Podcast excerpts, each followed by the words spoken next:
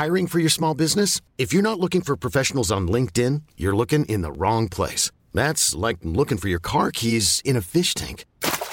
LinkedIn helps you hire professionals you can't find anywhere else, even those who aren't actively searching for a new job but might be open to the perfect role. In a given month, over 70% of LinkedIn users don't even visit other leading job sites. So start looking in the right place. With LinkedIn, you can hire professionals like a professional. Post your free job on linkedin.com slash achieve today.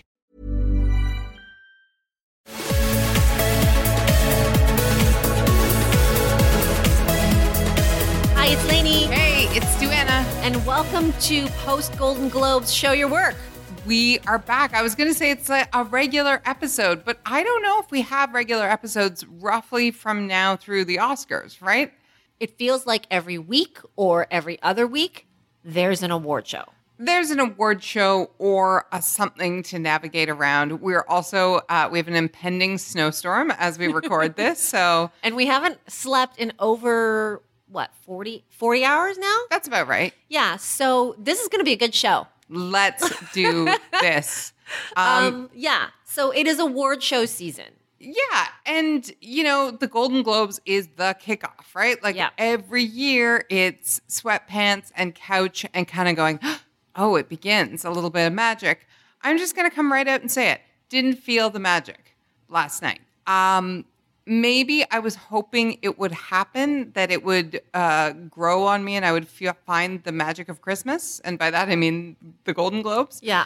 But I didn't. I loved the parts of the show that I loved. It Yeah. was you called it on the site Sandra Oh's Oscars, and Golden I loved Globes. that. You called it on the site Sandra Oh's Golden Globes. Guys, we're tired. Um, but that was really the best part. Like, Yeah. are you excited about the movies and the races and like really biting your nails? I really am because I do think that, ironically, even though it was an uneven show, I get it. But what the Golden Globes did this year, which they don't do every year, is they kind of upended the race. Yes, this is true. It's kind of anybody's game. We don't know based on this the probability people Yeah. who do that. You know there are people who spend all their time probabilitying the Yeah. awards and that kind of thing. Yep. I love those sites. Yeah, they don't know. They don't have uh They were completely wrong on, like, for instance, Bohemian Rhapsody. But, you know, if you don't mind, I kind of want to backtrack because you hit on something that I didn't know that we would talk about, but I do want to talk about. Would it be okay to sort of TV producer geek out right now? I mean, it's always okay to do that. Is it okay for the listeners? I don't know, but uh, yeah, let's do that. Because you were talking about magic, right? And we use this term a lot, we who work in TV, TV magic. And the Globes used to be pretty good at delivering, like, we always knew that this was the show where people were drinking and they were great at cutaways. And it was that loose show that didn't feel unprofessional. Or unproduced, right? That's right.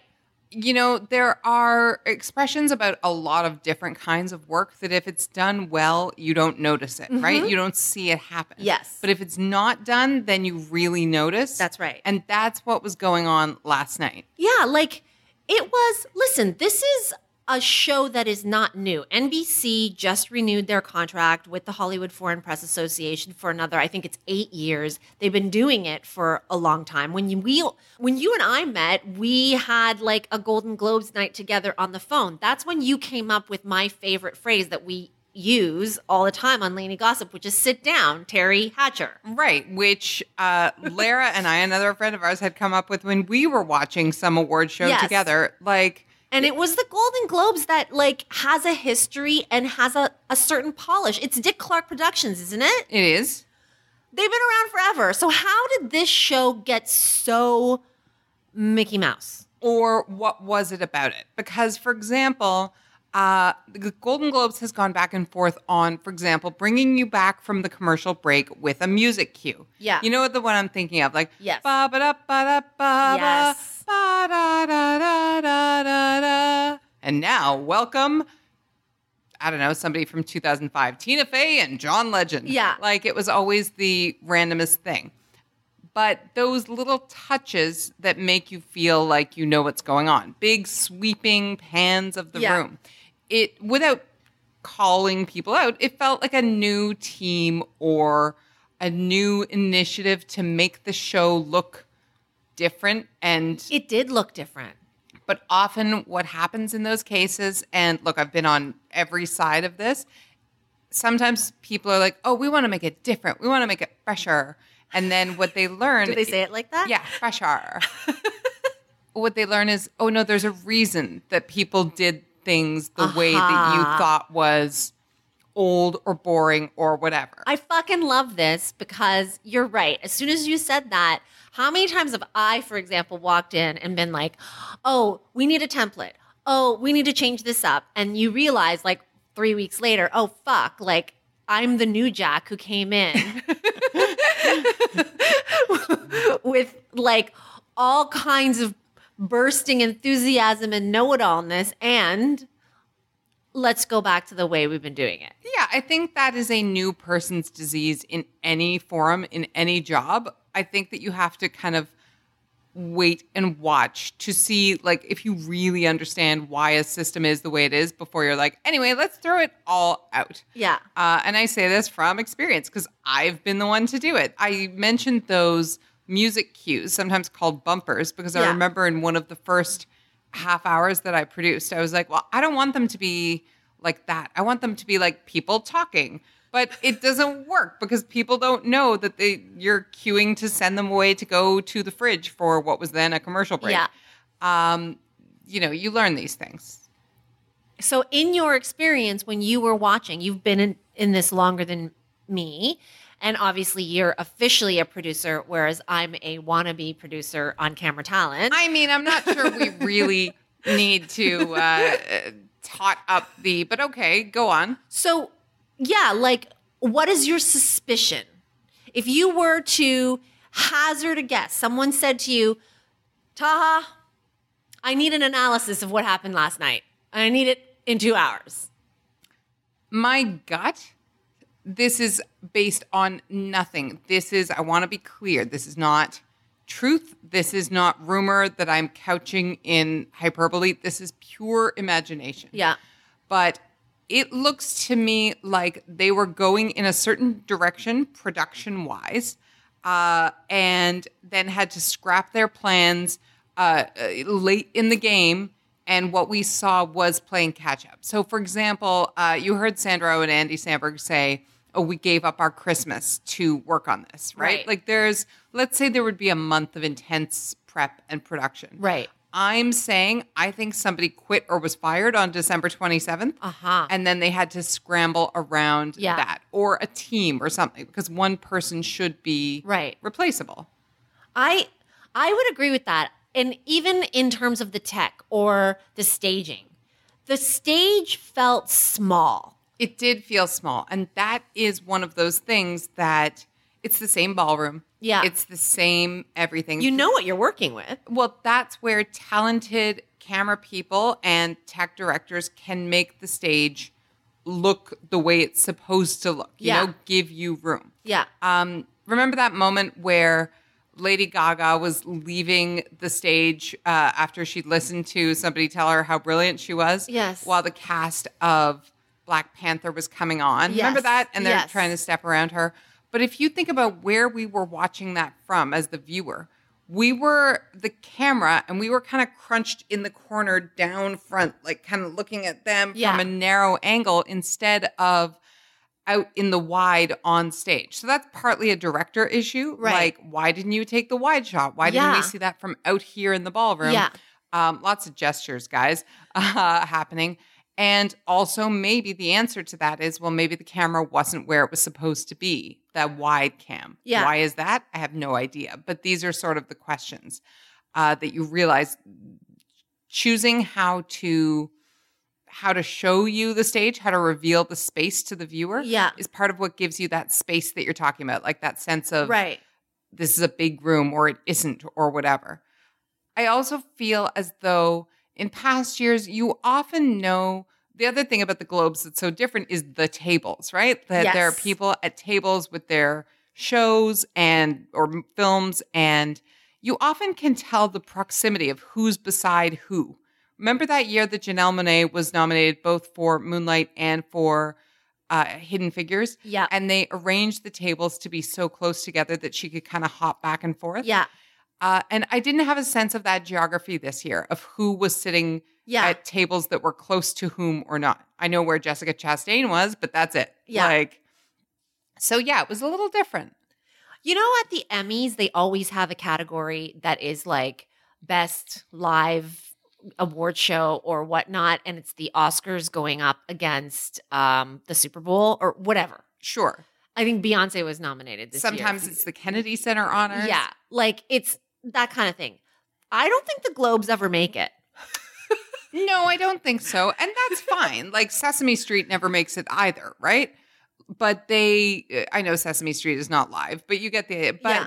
they've always done what they do fairly well. Yeah. And this didn't feel like that. no. And maybe that's why it felt less engaging. The other thing, I'm about to full sacrilege here. So it is sometimes known that when an award show is going on and it's going through and like the momentum is happening, and then when it comes time for the honorarium award, the like the 10 minute speech or whatnot, that people kind of go, uh, here's the slump. No Right. disrespect to Jeff Bridges or anybody, Yeah. but that's a known thing, right? Yeah.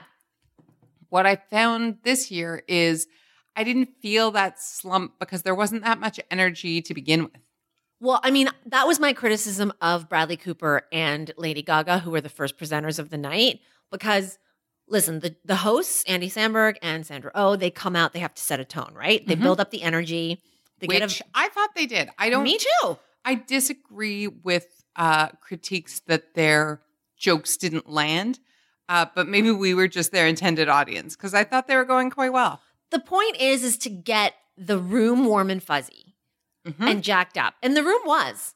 They they were feeling it. They were like, oh, no one's gonna be mean to us, first of all, right? yeah, like- it's it's not Jimmy Kimmel with like the verbal right. sniper. in years past, it was whoever, like what's his face, Ricky Gervais, or even Amy and Tina had some teeth, right? And everybody in the room was kind of like, Am I gonna get it this time?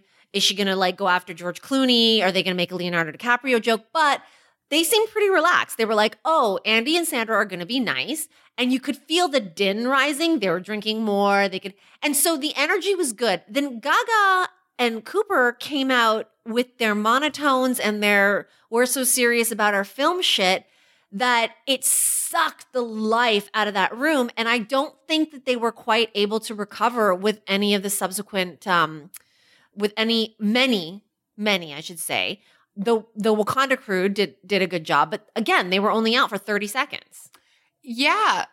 You know, I don't disagree with with the assessment of of Gaga and Cooper ever. Like god, it's the whole thing is humorless. I'm just going to say it. It's humorless. the whole like the movie was one thing and everything around it and the significance of the film and the meaning of the dress and the what it's so earnest. I'm going to shoot myself. ironically and they're making a movie about Hollywood magic and fame and There's you know no- what I mean like yeah, there's no winks. There's no levity. It's a bit the whole environment around it is so dour. But I also wonder to go back to your earlier point if it's if it's Ricky Gervais or it's Amy and Tina or whoever hosted last year. Sorry that we already don't remember. Seth Meyers. Yeah, um well maybe Seth Meyers would have the same critique. I wonder if if it's too gentle, it's like the substitute teacher thing, right? Yeah. If it's too gentle, they get a bit rowdy. Mhm. Like there were times when you would hear people like blatantly not paying attention and talking while Andy and Sandra were like, "Hi, hi, we're back. We know we're back now. Like Yeah. we're doing a thing."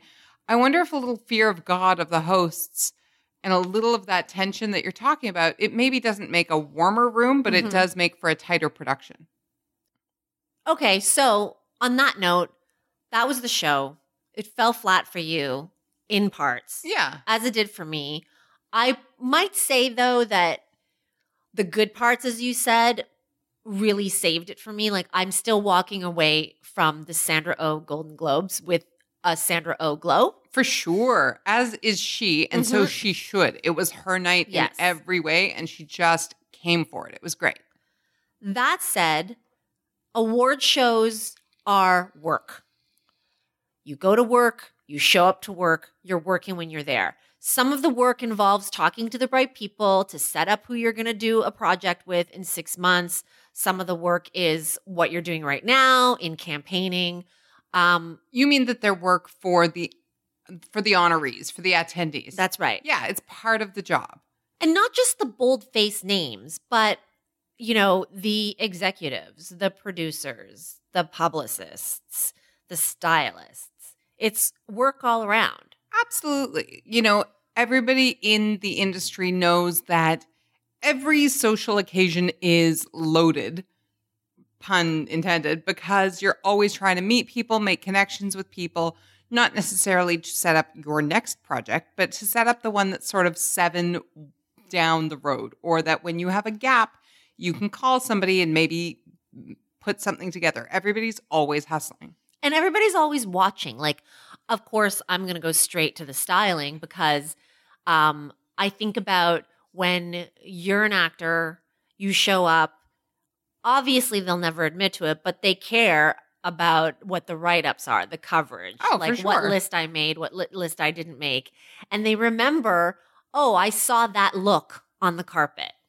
Who is that person working with? Yeah, for sure. right? Who even down to like um yes, stylists, makeup artists, hairstylists, all that, but even down to one of my favorite stories is one A-list celebrity asking another, "Hey, like where'd you get your eyes done? Mm-hmm. Mm-hmm. Can you recommend the doctor?" Right. And that's uh, All that happens on the red carpet. of course. And and you know, because this is where everybody's together. Everybody's sharing that information ad hoc or not sharing it through their day day to day. But yeah, this is sort of the great equalizer where everybody's in the same room. It's a high school dance, essentially. The so yes, there are all kinds of work shenanigans going on. You mentioned stylists, and I find it really interesting because obviously we've talked about stylists through awards season and so forth, but we are, as of this airing, we're two days out from the Globes and the arguable surprise win. Certainly, Glenn Close is a surprise win. And uh, Olivia Colman was not uh, like she was favored, but not necessarily like the front front, right? What does that do to stylists' game? Who do we think has been knocked out? Who was maybe going to be a big carpet contender this season? Who now doesn't look so favorable? Well, that's a really interesting question and I'm going to layer it with another question or like a little another little good nugget. We're like an Escher painting of questions. so, um, Rami Malek won Best Actor in a Drama. He won over Bradley Cooper. They have the same stylist. Uh huh. So it's all those intricate. It's all those intricacies, like you know how many horses you have in a race if you're a stylist. One like loses ground. Uh, one gains ground. How do you manage the options? I mean, a stylist will say everybody's an individual and one look is not going to be for the other. And yet, if your leader is going to surge, that's the spotlight, right? I mean, 100%, but I'm going to be real cynical here. We know no man is winning or losing his award based on his style. Of course not. right? And and women, yes, sure, sure they can. Sure, a great dress can surge a uh, can surge a groundswell of voting. One thing, Or create buzz. yeah, but one thing I didn't realize is how tight the actual nomination windows are for some of Mhm. these awards. It's based on the whim of how you're feeling that week Yeah. if you don't get to see one thing, then that person's out of the game. If you like their dress, you put in that screener that night. yeah. Um, if you're feeling a little grumpy and constipated, and it's uh, you know, it reminds you of a situation with your ex, then you're you're anti that person that week. yeah. So it's highs and lows. But I think that I love that point that you just made about, hey, I saw them at the Globes. uh, wow, what a great, like, interesting outfit. Let me pop in the screener. Right. That's mm. exactly how it works. That's right, because I have the time. Because look, the, everybody is. I know a lot of people who get a lot of screeners. I've had some. I'm not in the academy, but for certain things, even though it seems like a big treat to get all these free movies and things, suddenly it becomes a big obligation. There's Yeah. a big pile, either digitally or on your Xbox or whatever. Well, maybe we should kind of unpack that a little bit more for people out there who aren't familiar with the screener process. So, okay, the idea is that if you are a voting member of the Academy, or even if you're not in some cases, there is some overlap that I don't fully understand, where even people who are not actually eligible voters get screeners, I guess because at a certain threshold of being in the WGA or uh, the DG, DGA or whatever, um, you're provided with these screeners. Yeah.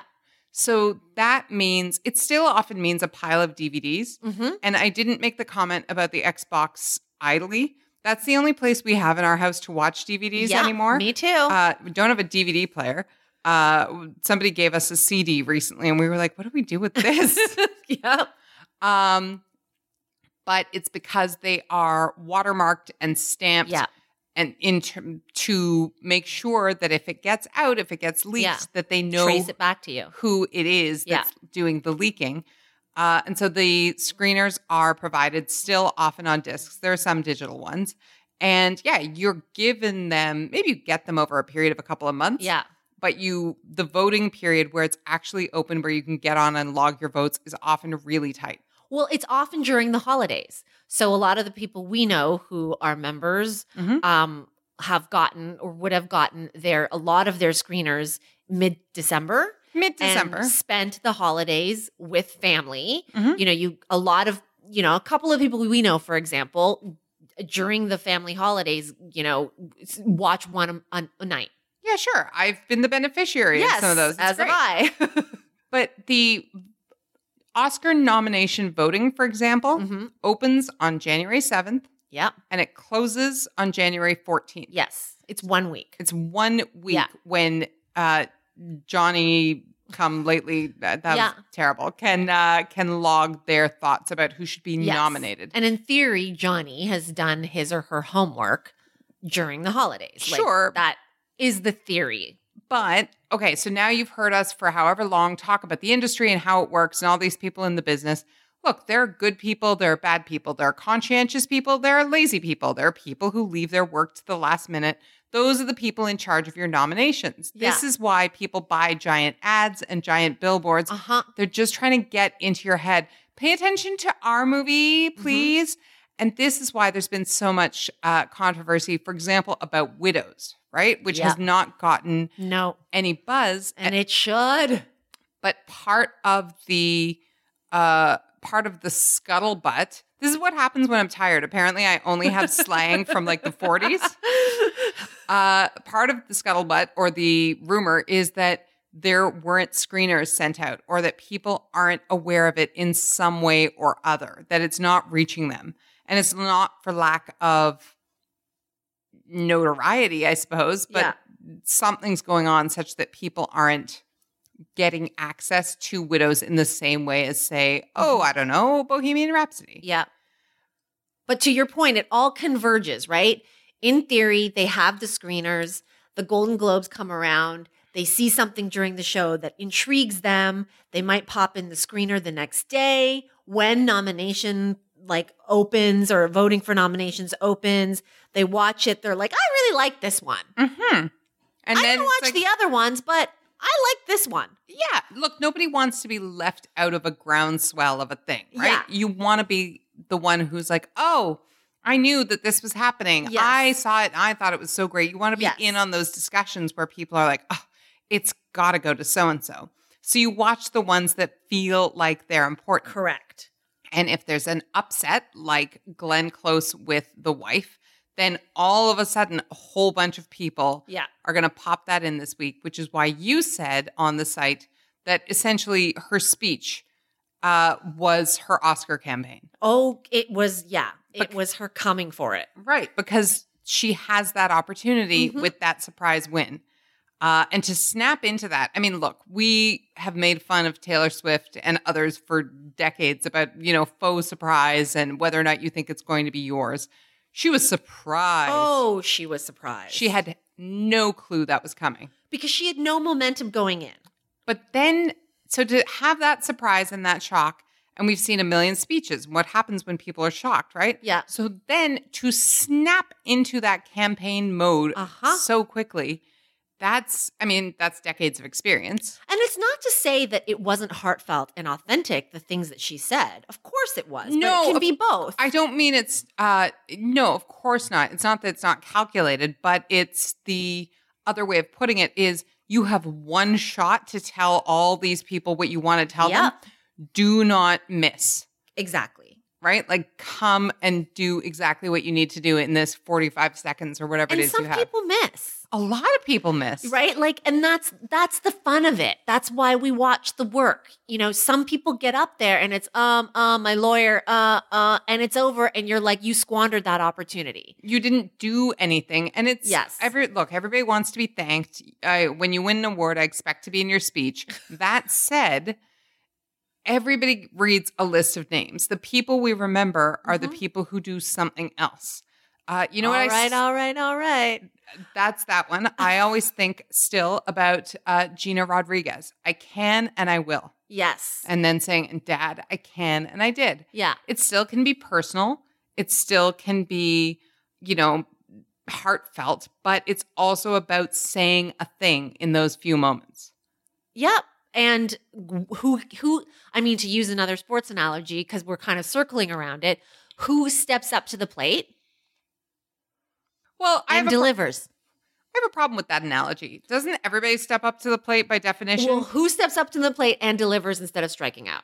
There. fine, but then shouldn't it be like who cracks it? Like, come on, sports. You've had generations to get this right.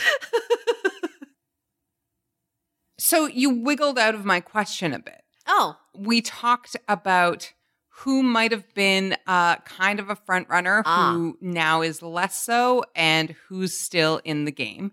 Uh, and it does kind of seem up in the air, right? oh yeah. There's maybe one sure thing. I hmm, I don't even know if there's one sure thing. Like in the major categories? Yeah, like when I say a sure thing, I mean somebody who's going to be around all the way through. Nobody knows what's going to happen on Oscar night. Right. but somebody who's going to be a player. Some years, if it's an Emma Stone year, Yeah. I'm just going to say it, except for last year when she was out early. Uh, some years, if it's an Emma Stone year, generally speaking, she's going to be in the mix all the way to the end. If it's a Jennifer Lawrence year, uh, she's going to be in the mix all the way to the end. Curiously, if it's a Maggie Gyllenhaal year, I feel like she is often in the mix all the way to the end. Never wins, Yeah. but always there. And so you're asking who is that person? yeah, who do we think is somebody or several somebodies who's gonna ride all the way there? Well, I think Bradley Cooper and Lady Gaga will ride all the way there. I Yeah. shake my head at you coupling them because I think he is different than she. And I think the problem for him, I'm just saying it, Bradley Cooper, you heard it here, uncouple. You did some work in terms of directing and writing. If you take away the work of ingenuing, then maybe you'd have more of a chance. But she does not have. I don't think she has the support of the people, and I think it's going to hurt him as a result. I think it was clear yesterday that she wasn't as strong of a front runner as we thought. And so I think the actress race is wide open. Definitely Glenn Close is in, Olivia Colman is in, Lady Gaga is in, but I do think anyone can come in and take it. Emily Blunt could come in and take it. Well, that's kind of what I'm getting at. Like people like Mary Poppins Returns. People like Emily Blunt as a personality. I feel like there are enough people who it's not to say they're excluding other people, but if they watch one movie or if they don't watch one movie and just sort of scoot her through on the basis of Q factor, I think it's Emily Blunt who's going to kind of get there based on Oh, yeah. She's already through to the Critics' Choice. She's already through to the SAGs. She'll be through to the BAFTAs. I mean, come on. It's Mary Poppins Returns. exactly. And the BAFTAs, as we know, is a bastion of very, very important cinema. Yeah. Let's not forget Paddington 2. Thank you. Yes. You and it's your one the one year anniversary of you and Hugh Grant. It really is. Congratulations. Thank you. Um, so yes, Emily Blunt, I I fully will be shocked if Emily Blunt's name isn't called for Oscar nominations. Absolutely. So, knowing that, and she knows on some level, I remember distinctly last year on the Monday after the Oscars reading one of those post party wrap up conversations. And they were talking then, they were talking last March about Mary Poppins Returns, and they were hoping it was going to get a Best Picture nod. That was mm-hmm. a year ago. Yeah. So it's certainly been in the works. And let's be honest, she's working. Well, it's been in the works for her. We now know for a decade. Like this has been a strategic game plan, step by step by step. Lay that out for us, because I'm not sure if I have uh, a decade to lay in here. Well, I'm going to refer to the, as you mentioned, the Hollywood Reporter joint interview between Emily Blunt and John Krasinski that you said you're obsessed with, as am I. Mm-hmm. And it's quite clear to me, at least, in reading that joint interview, that she had a long game. You know, 10 years ago, Devil Wears Prada. And then the moves that she made step by step by step. I hate to tell you, but Devil Wears Prada was a lot more than 10 years ago. What was it? Okay. I think it's 15. oh, now. right. Then it goes even further back. Oh my God. It goes we're even old. further back. And what I'm saying is, and you can tell in what she's saying and what other people about her say, she's ready now. It's been timed and calibrated to be arriving at this place in her career, carrying a movie, carrying the kind of movie that comes with so many expectations, like Mary Poppins Returns, in her mid 30s. Once she's established, as you said, a popularity and a Q factor within the business, within the industry, with the audience to strike now. But I guess I'm going to be a little bit of a devil's advocate because when you Oh, say. Of course you will. But I think it's worth it because when you say, oh, it's been in the works for a decade, you mean sort of her ascendancy. It's been in the works for a decade, it's been in the works for 15 years. On some level, 10 or 15 years ago, it's, well, I I'll wait till I'm ready to helm uh an Oscar bait movie. Is sort of what your your I'm paraphrasing your intuition of her dreams, right? But here's the thing. That's everybody's dream uh 10 to 15 years in the future. So the question is not about sort of I guess the thing is what makes her different from everybody else who has that dream. And I think that's part of what this article is about. That she's willing to say it. Ooh. Oh, that's not what I was, thought you were going to say. And I really like that. Okay, go on. that she's willing to say it. You know, you're right that by and large, that's the dream and the path for everyone. But when they describe it, it's, I just wanted to work with this director. I wanted to learn from this person. Um, I just landed here because, you know, it was such a great script and part that I couldn't turn down. In this Hollywood Reporter article, there is, I mean, it's not like uh I'm not dictating it from her, but there is a oh no, I did the action with Tom Cruise because I needed to make sure that I'm well so well-rounded that you can't find a flaw in the Emily Blunt armoire. Hmm. She can do action, she can do comedy, she can do rom-com, she can do um, you know, dark girl on the train Mm-hmm. and she can do children's and then she can do horror. In the same year, 2018, Emily Blunt did a movie that is considered horror thriller to open like the year A Quiet Place Well, we'll get there because it's it's not just a movie. but Yeah. yes. and closed it with like sunshine and rainbows. Right. It's you're right. It is the kind of breadth and sort of uh yeah, depth that we have seen in only a few, only a few people. Not not very many. So she's done the action. I've listed all the other things. Also, she's done the girl movies. Mhm. I can do the Devil Wears Prada. I can do the Huntsman, Winter's War, and play nice with other women. I can be in ensembles Uh, with women. Like it is. well, don't forget Into boxes the are Woods. checked. You know, like exactly. those are. I can sing. But I think those are almost more important. Holiday movies, uh, uh, wide appeal movies are the movies that people see with their families. Those are the screeners that people watch maybe three, four, five years ago and go, oh, yeah, that girl. I like that girl. So that when the movie comes, they feel familiar. They know her. People also like to watch movie stars as opposed to when it's a new person. You know, there Yeah. have been sometimes there's a breakthrough. Uh, often there's a breakthrough nomination uh, that doesn't turn into an Oscar win. Uh, this is not the defining one, but I often think of Maria Full of Grace, uh, Catalina Sandino Moreno. hmm Remember? Oh yeah. She was a a new face, and Mhm. she was a new and exciting enough face to get to the nomination, but it didn't turn her into a movie star No. Uh she didn't win the oscar and it didn't turn her into a like a hollywood boldface name she worked she was on um the affair if i'm not mistaken uh but uh you know it's it's those people it's a different thing as you say to grow it step by step and to cover all your bases Well, and you landed on the two magic words: movie star.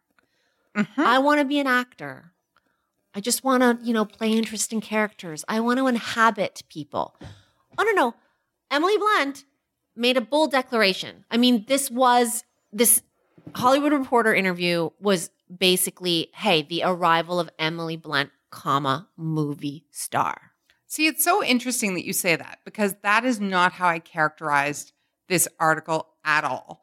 And I think it the end result is the same, but to me the headline of this article is Emily Blunt and John Krasinski are the they're the love match and the creative match. Well, I mean, like it's they're also neck and necking each other. sure. It's also heralding a new power couple. Yeah, for sure.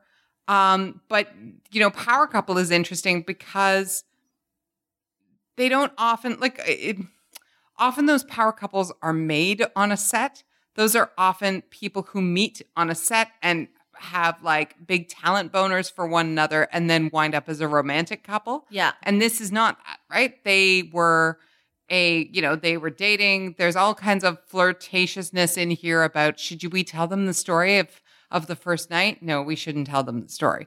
And like in a way that is clear that they're not talking about sex. They're talking about something much more like uh, dreamy and spiritual Yeah. and whatever that happened. Um, but then the creative came, like the creative partnership came later, came late, right? Yeah. Like this story at the beginning, I'm just going to get real. Do you believe this story? Here's the story as presented in the top of the article. It says that on a plane, she read A Quiet Place. That was John Krasinski wrote the script, and that she was reading it ostensibly to give him notes or whatever, and that she just became so overcome by the lead female role that she had to play it. And she demanded that he not give it to anybody else. Right. And meanwhile, he had secretly written it with her in mind, but he knew that she would never do his movie because they had such rules Uh huh. about what they would do with one another and keeping their personal and professional lives separate. But this movie was so overwhelmingly brilliant, so wonderful. it did so much for both of them that they overrode both those rules They broke the rules. they did. They worked together and came together in a cataclysmic creativity Cocoon. boom. um, and like now they're just on a shooting star, Yeah. Now we have to have a cigarette. basically. Yeah. But that, yeah, that's how they lay it out at the beginning of this article. I don't believe it word for word. I don't believe any of it. I don't believe it word for word. I believe there may have been something lying around. Hey, what are you working on? Oh, okay. Let me know when you have more. And oh, how's it how how's it going now? Oh, I think it's looking a lot better. Would you, you know, think about doing it? Yeah, yeah, well, we'll see. And on and on. I don't think it's as romantic and as, you know, you just basically wrote or dictated a romance novel. But it's right there on Yeah. the page. Yeah. And that's what they're selling. Like you said, the most important words were movie star. Uh-huh. And they're selling you a Hollywood legend Of course. in this in this piece This here. is what I'm saying about this article. This is like, to me, this article, there was so much to unpack. I was like, oh my God, this is so juicy. And, you know, let's also not forget that in our first season, the first season of this show, we talked about them when A Quiet Place was announced. That's right. We did. We said, oh, they've never worked together. we And expressed some, what? It's the word trepidation. yeah, that's a Uh-huh. good way to put it. Yeah, that, oh, I don't know about this. This is, yeah. And then look what's happened. It's They knew better than us. they knew better than us but i think that we were looking at the situation through those romantic goggles the fucking tone of voice that you just used. Or, uh, sure, we were looking at the relationship, Mhm. is what you mean. we weren't we weren't approaching it pragmatically. Like there is the way they've sold it here is all romance Mhm. as you said. What they've taken out is the pragmatism. That's not sexy. To us it is. I mean that's why we have this show. But again that's not how you sell a hollywood movie with stardust and sprinkles Right. Like, for example, uh, oh, they broke the rules to make this movie. Mhm. Nowhere in this article are the stories of the movies they almost did together, but the financing fell apart. Or the one that she said to him, you know what, I want to, but the script just isn't there. And they didn't speak to each other except through the children for two weeks. I don't know this to be a fact. I'm just saying it could be uh, that it happened. Yeah, they sell it like there's a one and only yeah and look what magicked. Now, I want to be clear. Uh, I have read A Quiet Place as in script form. And I I know I've said often that I read scripts um and sometimes I do that in lieu of watching the movie. But I'm glad that I read A Quiet Place because it's a special script. Now it's a special movie, but I mean even before that, it was a special script. So one of the things that he did that don't do this if you're a young aspiring screenwriter this is not for you. He can only get away with this because his office is basically the chateau marmont. But he used weird fonts and treated the script and the pdf like the physical pages in such a way as to physically evoke the feelings that you were supposed to have in the movie have you seen it yeah because there's no dialogue, Yeah. because we don't know what's going on, he needed to bring out in the reader hmm uh, what they would be feeling. It's a much more important script read than pa- things where you're flipping by, going like, okay, okay, they hate each other on page 10. Okay, Yeah. by 25, she secretly likes him. So he physically manipulated the the text on the page, uh, make it big or wiggly or other kinds of things that it's it's not done. Like people are still real uptight about screenwriting rules and the way they're done, and it, what he did is not done. But I can believe that it would have been a compelling read for her because it is a compelling read more than most scripts. And I say that as somebody who likes reading scripts. right so have did you read it first and then see it That's right. okay so then after you read it and then Mhm. you went to go see it Yeah. what was the effect Uh, I mean, obviously, I I knew sort of what was coming, but I was I was excited because I had it was a lot more like reading a book uh, because I had fully realized ideas of the of the sentiments, but they can't. You know, it's they don't have line reads. I'm relying on them, and when on them, I'm relying on her mm-hmm. really to to have that fear and tension and and desperation on her face. Um, I, so I liked it actually. I liked knowing that that's where we were going, and I felt like she was there for sure. Like it was everything I thought the movie would be. I, it's it's a triumph, no question. It's a great partnership. It's a great pairing.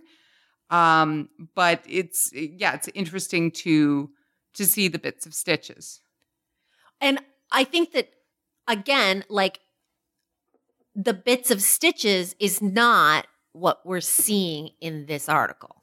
Well, no, if I may pat us on the back, that's why we do this because we can read the article and see the stitches a little bit and see the the things that go together and to know what it takes for people who work on on a script together on a on a movie together to work together. It's a very intimate process even if you aren't married, if you never see each other, if you don't even like each other, there's still a real deep intimacy. That's what Bradley Cooper and Lady Gaga have been selling all this time in award season to the exact opposite effect, right? Like Emily and John are doing what Bradley Cooper and Lady Gaga can't do. They keep telling us it was magic and they like work together and he's improvising to get the love and the shock on her face and it all feels so mechanical. And these guys are just better at it. They're selling us a better story. It helps that they're married with two little children. It helps that they are generally likable and, you know, hang out with Jimmy Kimmel and and mess around, but they're selling us a better game. What was was there a part that stood out to you of It- this article? Several. Um, the one that stood out to me, the one that really punched me in the gut, is that she said that she called his agent. You stole mine. Well, yes. Obviously, because what else are you going to say? Yeah. Uh, so it says, uh, I- can't remember the exact mechanics, but basically he was. I wa- have it. Please. Okay. Ready? Ready. Krasinski, who is from an upper class Boston family, upper middle class Boston family. clear- Uh, I got to interject for a second. Everybody who's upper middle class tries to paper over it and call themselves middle class. So if they're saying he's an upper middle class, He's boss- upper class? That's what I'm getting. at. Okay. All right. Krasinski, who is from an upper middle class, wink wink Boston family, clearly believes he is married up and enjoys sharing the detail that London born Blunt has never seen his signature role in the American version of The Office, or had never seen his signature role in The Office when they met, but was a fan of the British version. Blunt responds to her husband's self deprecation by being a tender cheerleader for him and his career. She has called his agent to offer advice, unbeknownst to Krasinski, and pulled her husband out of an eight hour writing haze to remind him to eat. Now, if we go backwards through that paragraph, Uh huh. have you ever pulled your husband out of a haze to remind him to eat? Yes. Sure, right? Yeah. That makes sense. Yes. You, you see somebody and you're like, hey, be a human, Yeah. do things, Yeah. stop the whatever. Sure. Yeah. Um, fine. That's a marriage thing. And you know what? That triggers my, like, if you've seen the RBG doc, Mm-hmm. that's what Marty, her husband, Martin, Uh-huh. would do. He would have to remind Ruth to eat. He would have to go into her room office at one o'clock in the morning and be like, it's time to sleep now. Then she'd work until four. Right. And I I think we like those those stories because we've been there and one of the things I I like about about being married to the person I'm married to is that we both have those moments, you know. Uh of course, it's not like Hollywood either always, of course. The reality is like, can you just stop now, please? Can Yeah. you just come on, do something else? Yeah. Anyway, that feels real. Calls his agent Uh-huh. unbeknownst to him. Yes. That's tough for me. A tender cheerleader. An agent relationship or a manager relationship is very, very personal. That doesn't mean intimate. Some people have great relationships with their agents, some people have poor ones, or they talk all the time to their Yeah. manager or not their agent or whatever. It's personal is a great word. It's- it is singular. It's between you and the other person. Yeah, because you are partners in your career. And Yes. I get that when you're married to somebody, their career is sort of necessarily your business in as much as their well-being and their creative fulfillment is going to affect your home life, right? Like choices that they make affect you in a in a ricochet kind of way. Like I live it on both all the time. Yeah. But that I'm just going to go ahead and say I don't use these words often, but that feels like a violation to me to call his agent. And I don't love that it's being it's being kind of presented as te- what did you say tender care? Tender cheerleader. I mean tender is just a gross word. Gross. Like people love to talk about I hate the word moist tender. and panties, but Yeah. tender is like it's hard not to be a Yeah. douche when you're saying tender. Yeah. Um cuz what can she say? Would you steer him this way a bit? Why are you doing that? Are you doing that to be like that stereotype of an old wife who's like, "Oh, you have to let him think it's his idea?" Or is she trying to say, "Look, you're you're pushing him in the wrong direction. He really wants this and you don't see him as an auteur and he stop sending him scripts for the office or whatever." Like what's the end game? I don't know. But like this to me was that's why this article was so delicious because her drive, her ambition, her planning, her strategy really comes through. Yeah, it's um it really does. And I think that it, the context about calling his agent, I thought too that there was a point where she was calling specifically to talk about whether or not he was going to direct this movie as well as write it. I may have conflated two things. Uh, but I think that, you know, when he handed this script to his agents, then he said, Oh, and I need to direct it. And they were like, Whoa, whoa, whoa, whoa. Yeah. John, Johnny, baby. Um, Baby. and so I, I wonder whether she was, uh, eh, you know, brokering some of that for him also. Because here's the other part of it. You know, I keep, I listen to that tender care and calling his agents, and I'm deep in a Mad Men rewatch right now. Yeah. And there's some of that. You know, you see like Betty talks to Roger or so and so might call each other. Listen, Peter is very overworked. Alison Brie is excellent on that show. But the difference is, of course, those are housewives making those calls or Mhm. making those comments.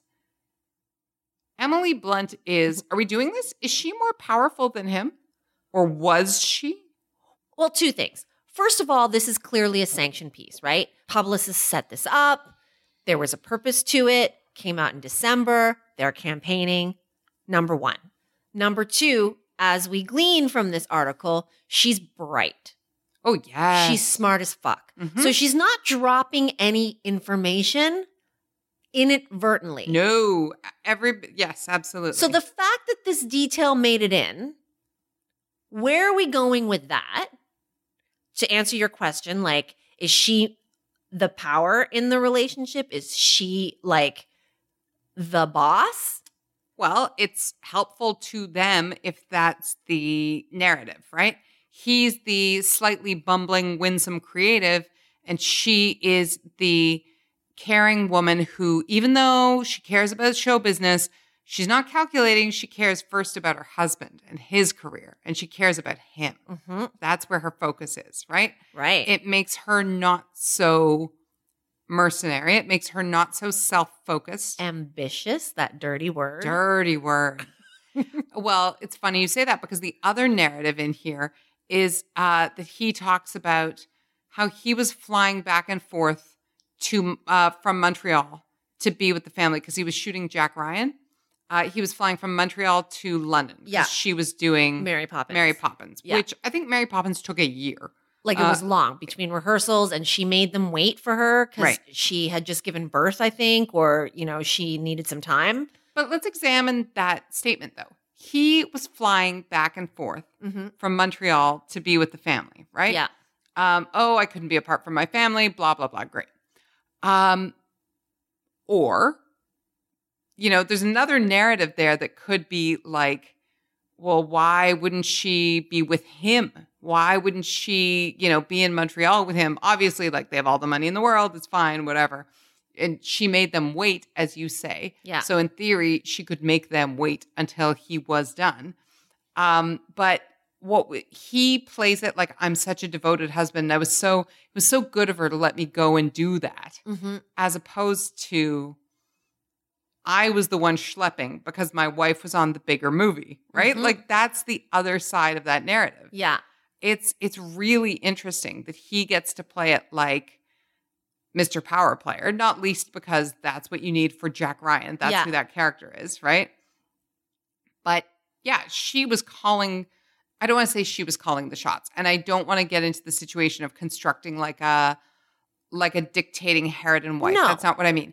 Her career was calling the shots. Her Yes. career was in the front hmm spot. And so their moves were made based on servicing her career first and his career, including his performance on the set or whatever, Yeah. uh, had to accommodate that travel.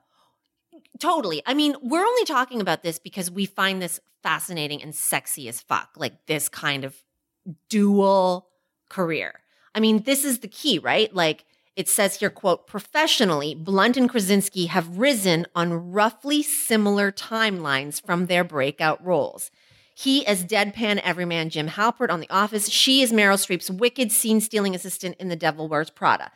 So it's when when I when I romanticize it, it's two people who meet at the same point, or we're being told at the same point in their career, and together they say, "How are we going to rise together? What is our game plan? Let's put this business plan down." And before we go any further, that's hard. Mhm. That is a hard thing to do for any two people, let alone in this business, like, let alone in this toxic, crazy ass industry of back and forth. That is a hard thing to do.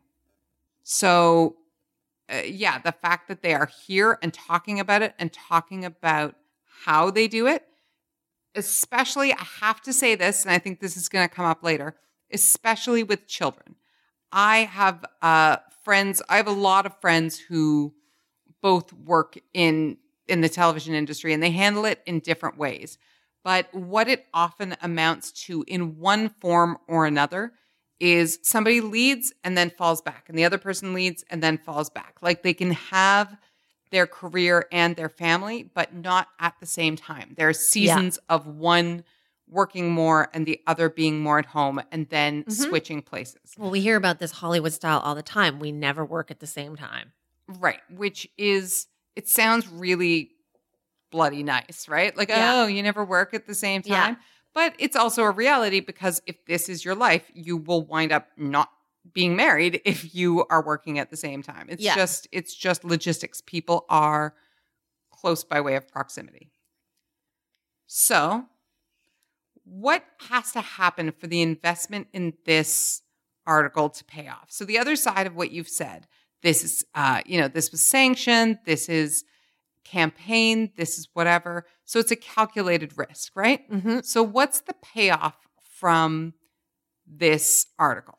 Well, there's a like, well, there's a short range goal. Mm-hmm. award season. That's A right. Quiet Place, Mary Poppins Returns, nominations for both together, riding this award season together. Like, Mhm. also doesn't happen, right? A married couple in Hollywood, they get to like have projects that they did together and independently that go on to like be nominated together. Has that ever happened? Like, if sh what we're talking about in real basic terms is she could be nominated for Mary Poppins, Mhm. and maybe Mary Poppins is nominated for Best Picture. Yep. While at the same time, Yes. he can be nominated for A Quiet Place. Say. Yes. And both of them are nominated for acting in The Quiet Place. I mean, that's the mother load. Yes. Because to me, I feel like uh, her, I feel like those two acting nominations would cancel each other out, right?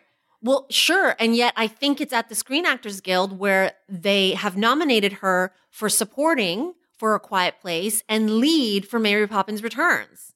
Yeah, that's that's something. So that's him too, right? Like, Yeah, of course. I mean, he's yes, he's the creator and the director. Yes, and then you have the speech, right? My husband, my director. Thank you. Yeah, it's absolutely. and the Producers Guild nominations are out. Now, at the Producers Guild, A Quiet Place is among the 10 best films of the year. Mary Poppins did not make the cut. But if you think about all the precursors to Oscars, the PGA, the Directors Guild, the SAG, all the guilds, they're good precursors. There could be a shakeout It's Yeah. mathematically possible for A Quiet Place and Mary Poppins to both be nominated for Best Picture, for uh, Emily Blunt to be nominated for acting in Mary Poppins Returns, and for obviously John Krasinski to have one or two nominations for producing A Quiet Place and whatever. producing, directing, Writing. screenplay. Right. That's right. He's nominated for the Critics' Choice this weekend uh, for Best Screenplay with his two co-writers, and of course, she's nominated for Best Actress.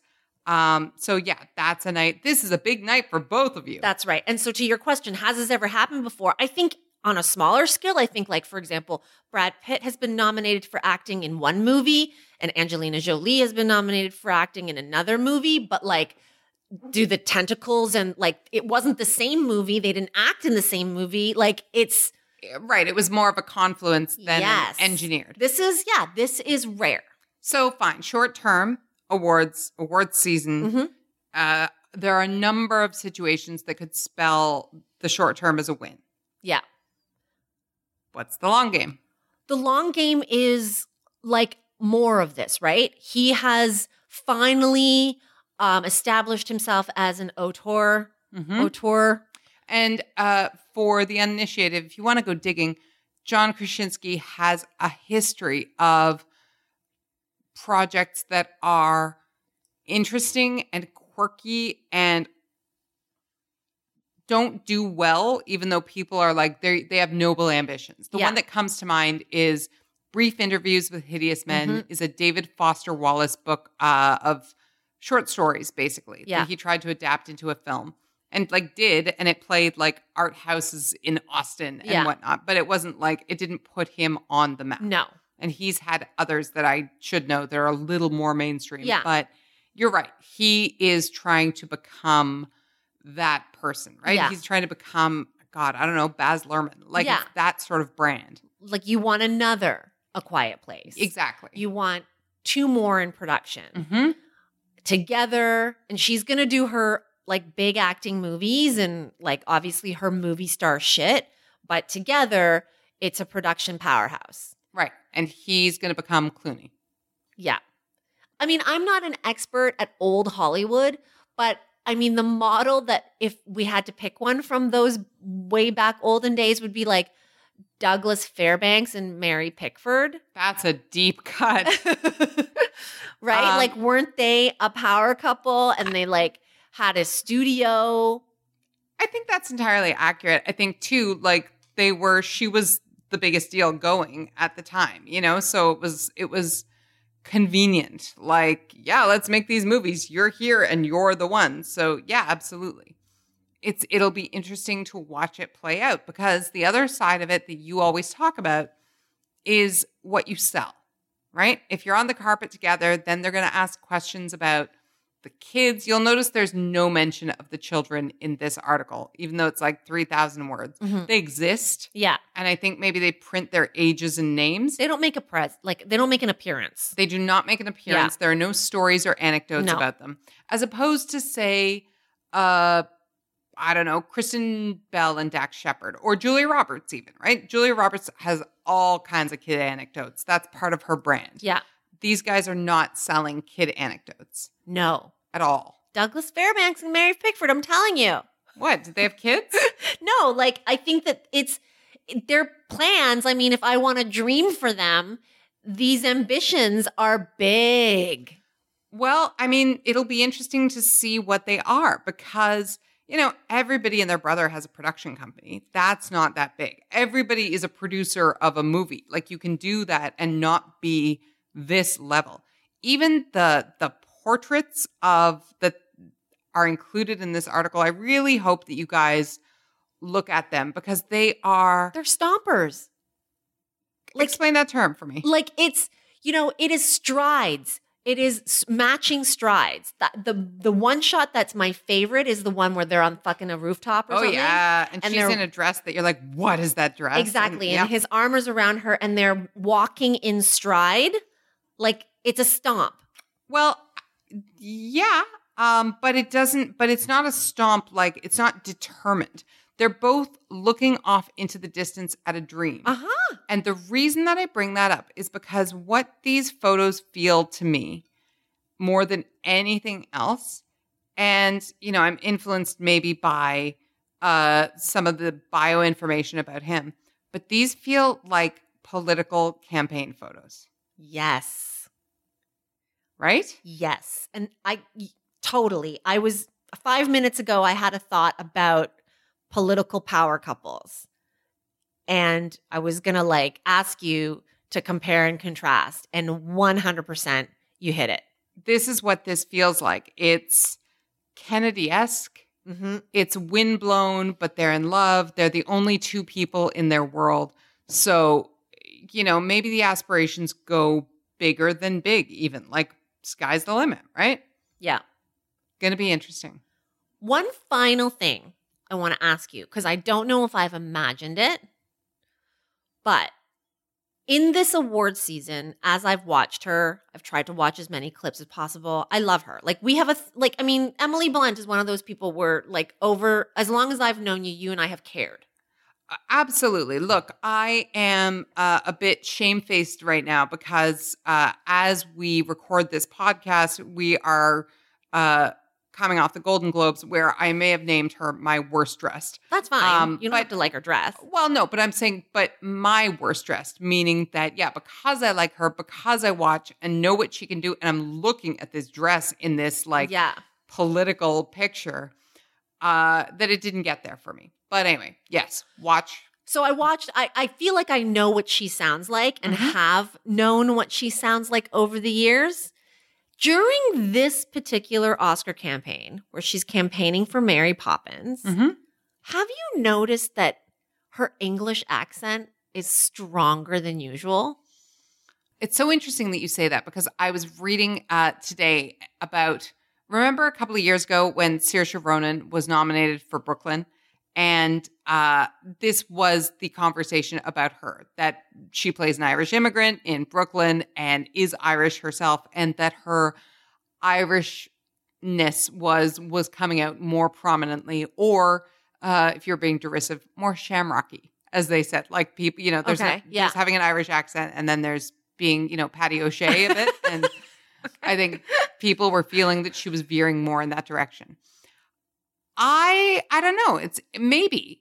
I mean, she's British, obviously. She is obviously British. and spent a year back there, Mhm. right? Like it's that thing too of of having the immersion Yeah. be part of it and necessarily a lot of the crew is going to be like uh, Lin-Manuel Miranda would have been the Yeah. the lone yank on the set. Right. Um, again, I'm back in the 40s. Like, uh, get your hot dogs. I don't know what's happening to me. So I can see it for sure. And like, it's, you know, there might be times where it would not be an asset for the accent to come out, right? So, but I'm this never is mad at using whatever you have. Right. And again, to be clear, we're only doing this because we're, I mean, I love her. Oh, I uh, yeah, And- no, absolutely. But I guess what I'm my response to you is I I'm not sure I think it's like, oh, she's pulling it out to use it as much as it is, oh, this is a situation and a time where she doesn't have to shove it down. Right. Does that make sense? Yeah. I feel as though if and without getting into too much like class forensics, I feel like she might be a bit posh also. Mm. And I'm not sure if that poshness plays when you are like post it noting Jimmy Kimmel's car. Like, I feel like Right. that's when you want to tuck a bit of the English away a little bit. Yeah. Like, it doesn't play as well or downplay it. So, it's, I feel like this is a place where it's allowed to come out and play. Okay. Well, we'll see. Critics' Choice, SAGs, BAFTAs, possibly And Oscars. then, yeah, here we go. Two months of the Krasinski or Blunt Krasinski partnership. Let us know what you think. Hiring for your small business? If you're not looking for professionals on LinkedIn, you're looking in the wrong place. That's like looking for your car keys in a fish tank.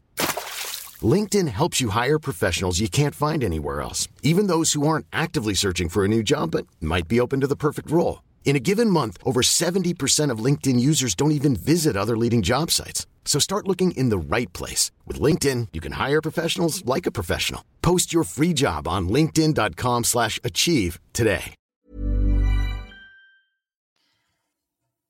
Okay, well, staying with award season and award season nominees, one of the television favorites, did not win at the Golden Globes. Bill Hader. Bill Hader for Barry. Bill Hader for Barry won the Emmy. Mm-hmm. Won the Emmy for acting. Uh, Henry Winkler, I think, won for supporting at the Emmys, and um, did it win for show. Uh, you know what?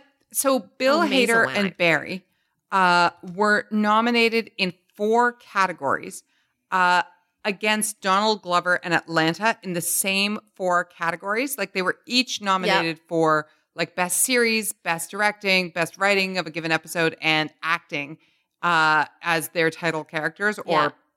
lead characters. Uh, and I think, uh, yeah, I'd have to see what uh, what the actual.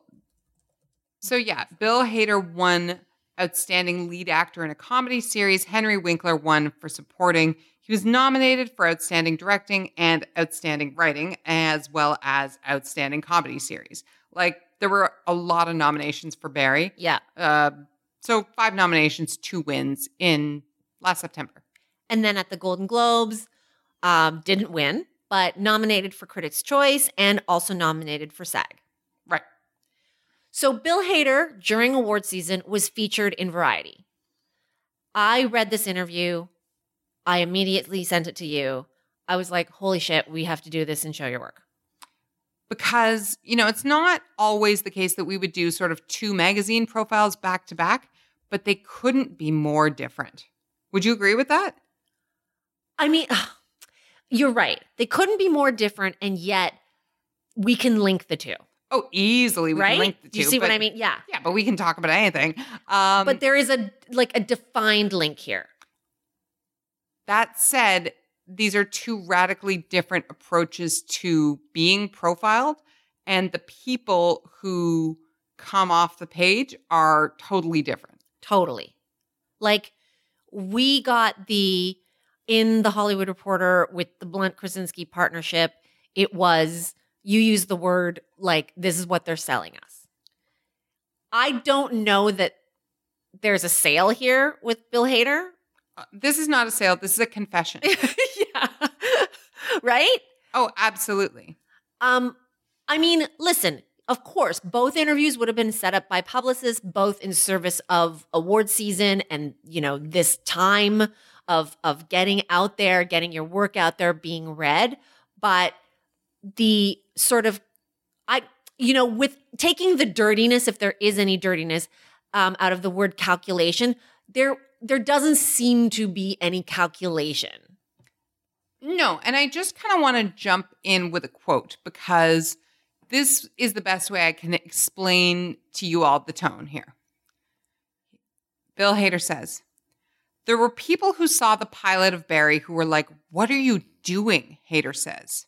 Friends of mine in comedy and big producers, I asked for notes and it was like, No, man, you can't do that with this. We had a screening of the first four episodes for a bunch of people and it was a bit, What the fuck is that? I just don't think it was what anybody expected. And, you know, I hope that I didn't read that with any sort of tone or ego because there's none here. This is the, you know, if we were profiling two movie stars in the last article, right? Golden and anointed and like creatively gifted.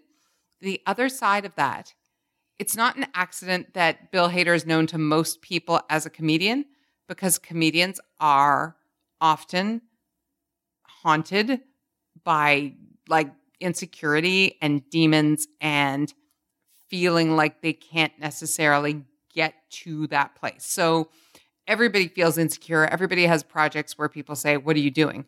But choosing to talk about it, that to me is a comedian's move. Oh, 100%. And I think it comes across the most clear when he talks about his days at Saturday Night Live. A hundred percent. right? So uh, this is, and this is not somebody who is looking back on their old job and being like, I've moved past that. They weren't good enough for me. I wasn't happy there. He wasn't happy there. But the reason why he wasn't happy there was because he is so anxious. He's an anxious, insecure person. He doubted himself every single day he was there. Well, look, I would go one step further and say, I think that's what Saturday Night Live is. It is 40 some odd years old, and there's nothing like it on television. People have come and gone, people are on it, it's the legend, but the show is the same as it ever was. Lorne Michaels is like an inscrutable father slash mafia don please don't kill me, Lorne Michaels. Um, people are desperate for his approval. There are many, many, countless stories of people feeling insecure and scared at Saturday Night Live, even when they're there for years, even when they're super, super popular. Like him, like, like Bill Hader. Absolutely. There are, um, you know, there's a book called Gasping for Airtime by Jay Mohr, who, you know, you maybe have opinions about Jay Mohr, but he is pretty earnest about writing about it. He came of age on that show uh, for two years with Sarah Silverman and Dave Attell. And he just talks about how the relentlessness of the machine, of the weekly feeding the beast that is the show, Uh, lends itself to that insecurity, to not knowing whether you're doing anything that's worth anything, whether anybody liked anything. Because whether yeah. it was good or it was bad, as soon as the show's over, you got to start prepping for next week. Yeah. It's the polar opposite of like looking lovingly over scripts for a long time. Well, and you know, it, that's not to say that he doesn't say that he made wonderful friendships there and that was a family and a certain closeness. Like he does say that. So he's not shitting on the place. It's an inward reflection on like I was desperately like I, I don't even want to say the word unhappy. It was that there was a tension there that had to break. It's like an inner turmoil. Yeah. And I say this, guys, I've not been on Saturday Night Live, but I love it. I am a scholar of Saturday Night Live. I love the oral history of Saturday Night Live. Um, I've just now decided that you and I need to go to New York, get tickets, like get on the list and get tickets, and then do a full yeah. episode about it. I would say that you and I like are the same. Like I've read those books. I've like it is yeah. Like I know the ins and outs of Saturday Night Live. Right. But I guess what I'm trying to get at is that the inner turmoil that you describe that is, yeah, not because you don't have fun with people or get yeah. along with them, but it's in shades of Tina Fey's book, arguably one of the most successful alumni. It's shades of, you see shades of it in Amy Poehler's book. It's in that oral history. It's all there that it is sort of, the turmoil is there not because of any people or anything about the show. It's just, the relentlessness or it's about the people it attracts, right? Who yeah. have this in them. So that, you know, that is the part that really comes out in terms of like who he is, that comedian darkness, as you were referring to a few minutes ago. Um, and he's moved away from that. Um, and of course, he's doing Barry now. It's a big success. HBO loves it. Like, you know, they say in this article, I think they quote I think they quote Casey Bloys, the head of HBO. He was saying, "Hey, we've got shows that are aging out now, Veep, and are like you know major prime time, well not prime time, but you know major uh, sort of flagship kind of, yeah. comedies, and Barry is the heir." Right, but what makes Barry so interesting to me? Have you watched it yet? Yes, two episodes. So no, three. There are only eight in the first season. Um, and I'm not spoiling anything by saying what we've been talking about that inner turmoil, that like, am I anything? Am I something? That's Barry. That's the whole show. It's about that question that the character Barry is asking himself. It's about investigating, you know, why is it that I'm in a room full of people who are kind of great and kind of nice and I can't like myself? And it's more complicated than that and a lot more fun than I made it sound. And it is a comedy if this is your style of comedy. But I think it's really interesting that that sentiment to me is very clearly there throughout Barry as well. And obviously, this is the product of however many years of detours and like pauses, um, you know, on Saturday Night Live. But I didn't know what I learned from this piece is that he almost accidentally stumbled into performing, that his actual strength, like where he was always intending to go, was directing and writing. Mm-hmm. Like being on camera was a thing. I think a friend of his says in this article, like he's actually a director and a writer. Like it was just a happy accident that he happened to just end up on Saturday Night Live and become a name and like a featured player, regular player. But like, this is not like this is actually what he always intended to do, Barry. Yeah. And I think that, I think too, though, that that's unique to Saturday Night Live also. It doesn't happen on any other show. Nobody on Veep is going down to the writer's room and saying, like, you, hey, you, come and come and be on set. Sometimes it happens the other way that an actor is like, hey, I have some ideas for a script and whatnot, and actors can become writers. But on Saturday Night Live, I feel like anybody in the place can wind up in front of the camera, behind the camera. Um, that's a known thing in terms of uh, Colin Jost was the head writer before he was Colin Jost, right? Uh, uh, God, like people are hired to be sort of 70% writers and 30% featured players, Yeah. as you say. It's a it's a fluider place. So yeah, that that got him to here. My most interesting thing I think about this article is how naked he is still. Like you just said, HBO is like, it's great. This is our new thing. We love it. Um, and he's still talking about the negatives. Yeah. And there's something that we've never, almost never seen in an article that's already kind of self confessional, but he writes or says, I think I saw my kids a total of five days all summer. He says, it was terrible. So I'm going next summer, I'm taking time off and I'm going to spend every day with them. It's this weird thing where when you're in this industry, you don't have time to be with them and it's really, really difficult. I'm getting emotional right now talking about it. And later in the conversation, he laughs. Congrats. It's the first interview I've ever cried in. That's the one, that is the quote that made headlines.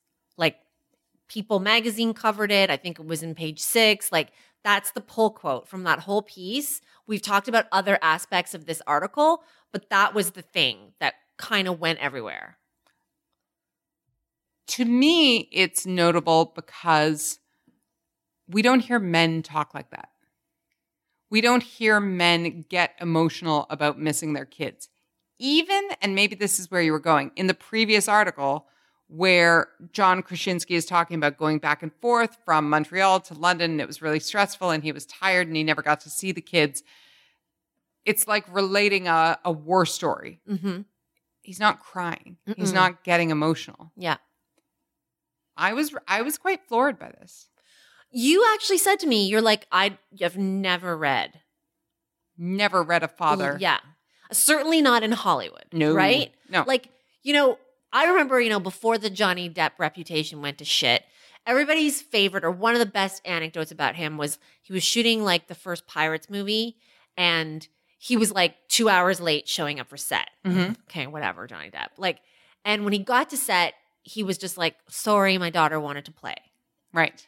Do you remember this? I a little bit now that you're mentioning it, and I have to confess to the listening audience that I'm like grinning because that anecdote made me smile. Yeah.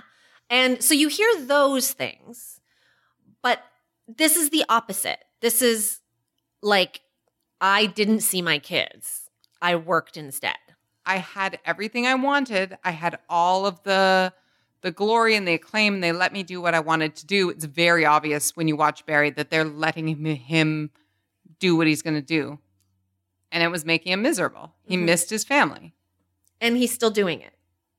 and he's still doing it. And Like he talks about he's working now on season two. that's right. and that he then plans to take the summer off to write a screenplay. Yeah, that was great. He was like, I'm just going to write a movie so they can see me whenever they want. yes, but two things. Again, he has to work to stay home.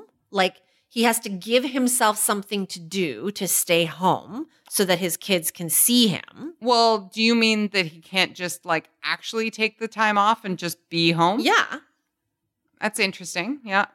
And second point is last summer he only saw his kids 5 times. He says. he says. So we are in January, and he says he'll be able to see more of his kids in the summer. That's still five months away. Yeah. I mean, I guess the idea being they're in school maybe in the year, which is a true thing. Kids at the end of the day in February, it's just you know, it's hustling them into the bath and the bed and then out of bed. And it's it's not much quality time, I Yeah. suppose. Um, and you know, it's worth noting, not to fully therapize here, but he also talks about he got divorced last year. So that complicates Yeah. those matters, right? This is the other side of that story that he, I think he and his ex-wife are obviously co-parenting and Yeah. partners therein, but it's difficult. I I appreciate his willingness to share and to articulate his anguish. I think on a greater scale, social scale, this is what we need. You mean this vulnerability from men? Sharing their heartbreak, mm. sharing the toll that work takes on them, and the fact that, yeah, dads can miss their children too. Like it is not the purview of moms to miss their children. Like that is something that's weighing on him.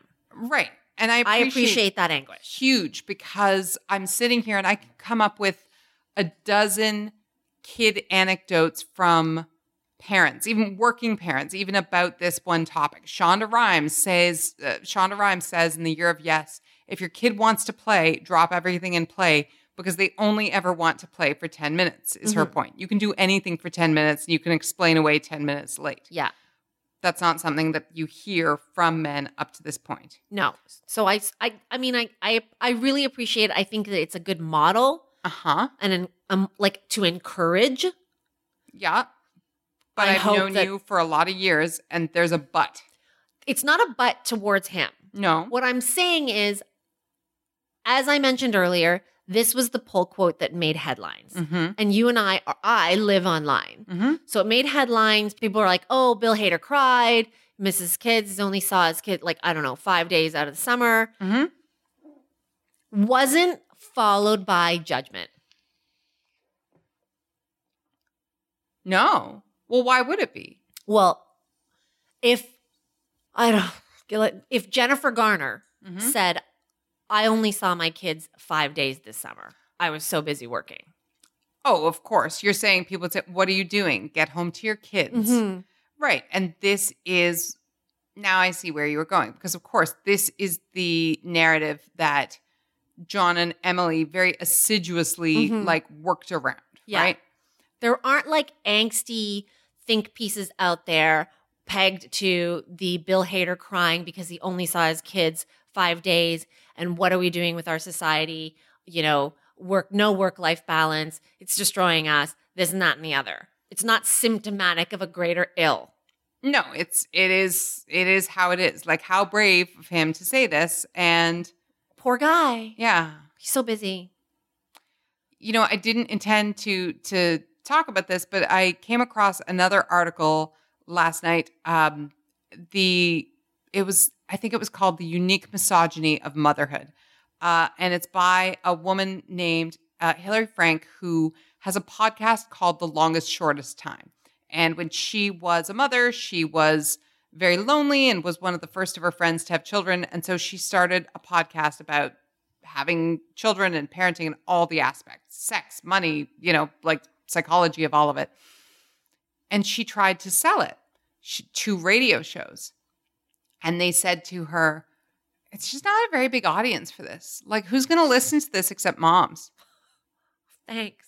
well but like also except moms which is like a Uh-huh. lot of Yeah. people and e- people who are not parents like yourself have a lot of people in their life who are who these same questions affect she talks about uh, it's a really fascinating article in the new york times she talks about wanting to do a story about pelvic repair uh, and how pelvic repair after childbirth for women is very helpful, but they're not always told about it. And she was told, eh, it's too niche. It's too, it's about sex. We don't want to do that. It's whatever.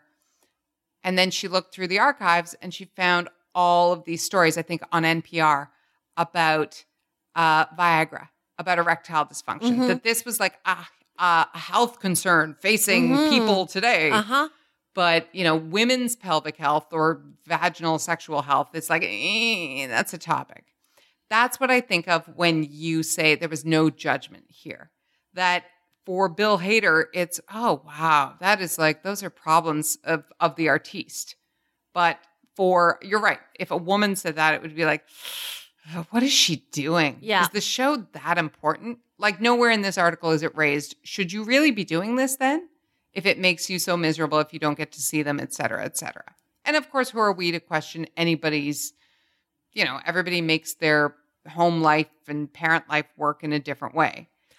Dude, not too long ago, like I think it was maybe 2007. So what? That's 12 years. Sure. I remember distinctly having a conversation. Um, okay, this is going to sound obnoxious, but the reason I remember it is because I was in, um, I was covering the Cannes Film Festival for Mhm. eTalk. I was with my producer. Madonna had gone on tour or was preparing to go on tour, and she had just adopted like a baby. Yeah. And I remember saying, like, oh, she just adopted a baby. Like, what kind of person adopts a baby and then goes on tour? Right. right? Like, and you know, the my producer was like, whatever, she can fucking, she's so rich, she's gonna be fine. Like, you know, she's Madonna. It has nothing to do with her parenting skills. And again, that was only 12 years ago. Like, that was me. I'm calling myself out now. Me saying, like, yeah, that judgment came from me in the Mhm. past Mhm. yes, I've swung myself around, like learned enough to like be able to have put a lens on a situation like this where Bill Hader's like, yeah, I work on this hit show and I do everything on it and I only see my kids for five days and notice that nobody's having the same conversation in a cafe somewhere in France and being like, Bill Hader's a bad dad. That's right. Yeah. Yeah. It's no, it's true. Yeah. And nobody's saying, well, why doesn't he? You know, because the other thing we hear is, oh, there's, uh, there's, you know, we have nannies on set, we have playrooms and schoolrooms and whatever. Like he can have whatever he wants. Um, which is where then he could have them on set every day if he so chose. If Yeah. he and his ex have a, you know, a difficult relationship, I have no idea if they do or not. But yeah, you can ask the nanny to drive them back and forth between you. But that's interesting because that is also not something we hear. Speaking of things we don't read very often. That's right. when we talk when we talk about actors and celebrities on this show we've talked about making it work um i think like what was it last year we had a talk we had a discussion about um television series um negotiating with actors and shooting in like Vancouver or LA Right. and like the decisions that the women especially have to make like you uproot your whole family you have to buy a house you find schools We were talking. It was about uh, whether or not production was going to shut down in Georgia, whether people were going to leave if uh, I think the the governor race went a certain way, right? Yes. And Alyssa Milano Something- was talking yeah. about having to move her children. Exactly. Yeah. And w- before we've talked about it too, in relation to Vancouver, for example, Sure. I, I remember. And all of those are centered around actors who are women. Like, very rarely do we hear about, I don't know, Simon Baker. right. like, uh, and sorry, the stories about like, oh, it made it work for me. The producer's really great. We set up a nursery on the set. It's like on the soundstage and whatever, and everybody brings their kids. Those are stories we hear from actors who are women. I don't hear stories about Simon Baker being like, oh yeah, I worked for how many years on The Mentalist and like whatnot, and I really wanted to be with closer to my kids, so we set up a nursery Because they don't have to. because they're spouses. That's right. yeah, And my showbiz refrain has often become I'll always say, I need a wife. Um, because I have a partner who happens to be a man who's a husband who also has a career he loves. When I say I need a wife, it's because when there's late nights or, you know, rewrites or whatever, you hear the person who is ordering this, who doesn't want everybody to go home, being like, let me just call my wife and say I won't be home. And I'm like, where's my wife? Where's the person who's going to pick up my dry cleaning? yeah, and you know order a wedding gift for my mother like yes of course my husband would do that for me as i would for him but that's not the point it's somebody whose whole orbit is focused around keeping the home yeah, organized so that you can do you yeah. Where does that leave us? Well, it it look, I'll say this. Uh this Bill Hader article, you're right that it's uh it's it's uh revealing in a different but nonetheless Yeah. uh, a strategic way. It's not on him, like what we've just talked about. This no, no, no. thing. He's neither the architect nor the Yeah. like. Yeah, it's not. No, but it's it's interesting. But I will say I'm more interested in this article because it's more honest. Mhm. That the Stardust fairy tale article Yeah. doesn't t- doesn't sound as much like humans talking. Um, and maybe fair enough. They would say we're not here to talk about our marriage. We're not here to talk about our children. We're talking about our projects. And maybe it's even more interesting that their projects, A Quiet Place and Mary Poppins, are fundamentally fantasies, Yeah. right? Barry and Saturday Night Live, to a certain extent, are very much about human foibles of human people. And so maybe it's just the type of person who makes that kind of project, who makes something more honest.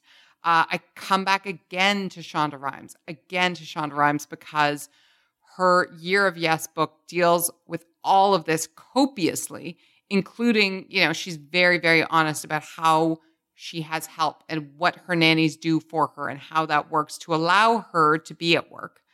And her characters are resonant because even though they have these fantastic situations where they're busting up underground government conspiracies and whatnot, they are human at the same time. They have these sort of human, almost deficits, like character flaws. You'd be a better CIA operative or whatever if you didn't have humanity, but there it is, pesky again.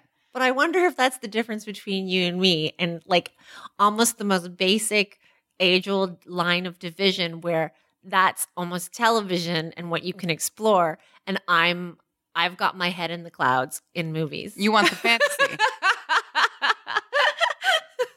Yeah, I'll cop, Right? I will cop to that every single day. Yes. It has defined our relationship and our friendship where I'm hundred percent. enamored of the movie stars. So at the Golden Globes and the SAGs, I'm all up and read up and prepared on the movie categories, and you are all read up and prepared on the TV categories. A hundred, a hundred percent. It's yeah, it's what makes you tick about the about the parts of the yeah, about the parts of the fantasy you want to see. so you're Barry, I'm Mary.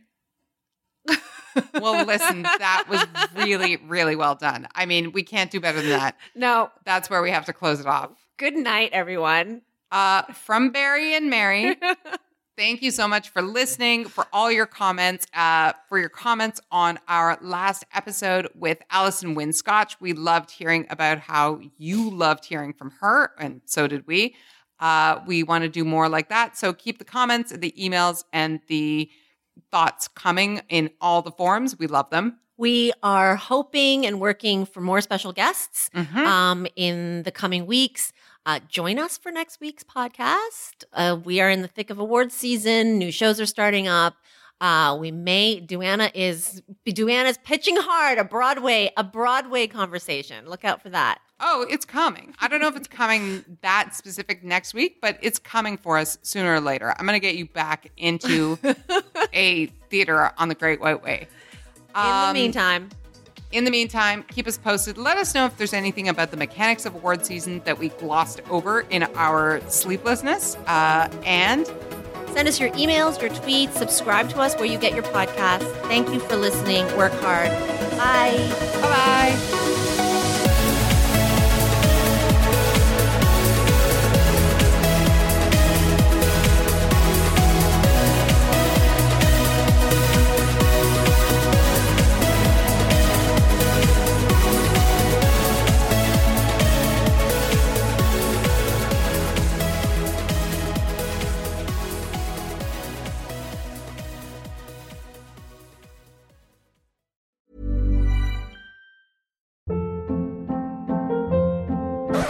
Hold up. What was that? Boring. No flavor. That was as bad as those leftovers you ate all week. Keke Palmer here, and it's time to say hello to something fresh and guilt-free. Hello Fresh. Jazz up dinner with pecan-crusted chicken or garlic butter shrimp scampi. Now that's music to my mouth. Hello Fresh. Let's get this dinner party started. Discover all the delicious possibilities at hellofresh.com.